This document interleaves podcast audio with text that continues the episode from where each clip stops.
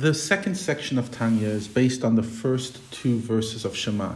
Shema Yisrael, Hashem Elokeinu, Hashem Echad, and the following verse, Baruch Shem Kevod Malchuto Le'olam Va'ed.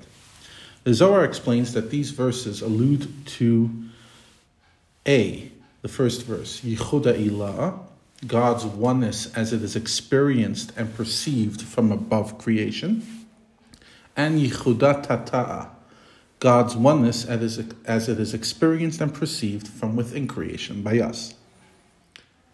That's what the Shara Yichud Ve'emunah will focus on, the gate of unity and trust and faith. Now, Rabbi Shneur Zalman, as an introduction to this, brings the verse Chanoch lenar al pidarko, educate the child according to his way.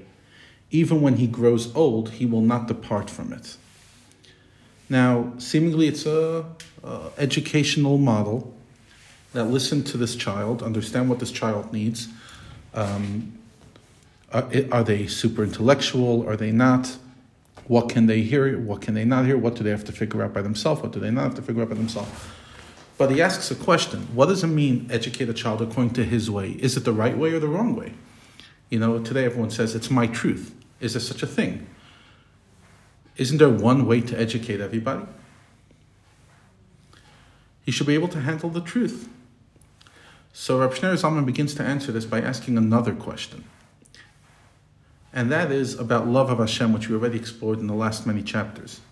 How can a person be commanded to love Hashem, as the Shema tells us, Hashem when love is an emotion in the heart? How can you obligate someone to feel something? And the answer that we already explored in the first section of Tanya is that there's two kinds of love, two general kinds of love. The first level of love that we explored is the innate love. It becomes revealed from sustained, intense efforts to refine your body, coupled with an abundance of Torah mitzvot. Now, this high level of love is attainable generally only by tzaddikim. The second level of love is created within the soul through meditation on godly concepts specifically the two big meditations that we spoke about in the chapter in the in the chapter 41 onward. A how hashem is our true life. B how much he has given us hashem's tremendous love for us. This love this love that comes through meditation is attainable for every person. This love generated by meditating on Hashem's greatness and His love is what we're commanded to feel. V'haftas Hashem Elokecha is a commandment to meditate yourself into love. Now, if this love requires our contemplation, shouldn't we have been commanded to meditate and contemplate on godly concepts? Where is there such a mitzvah? The answer is yes.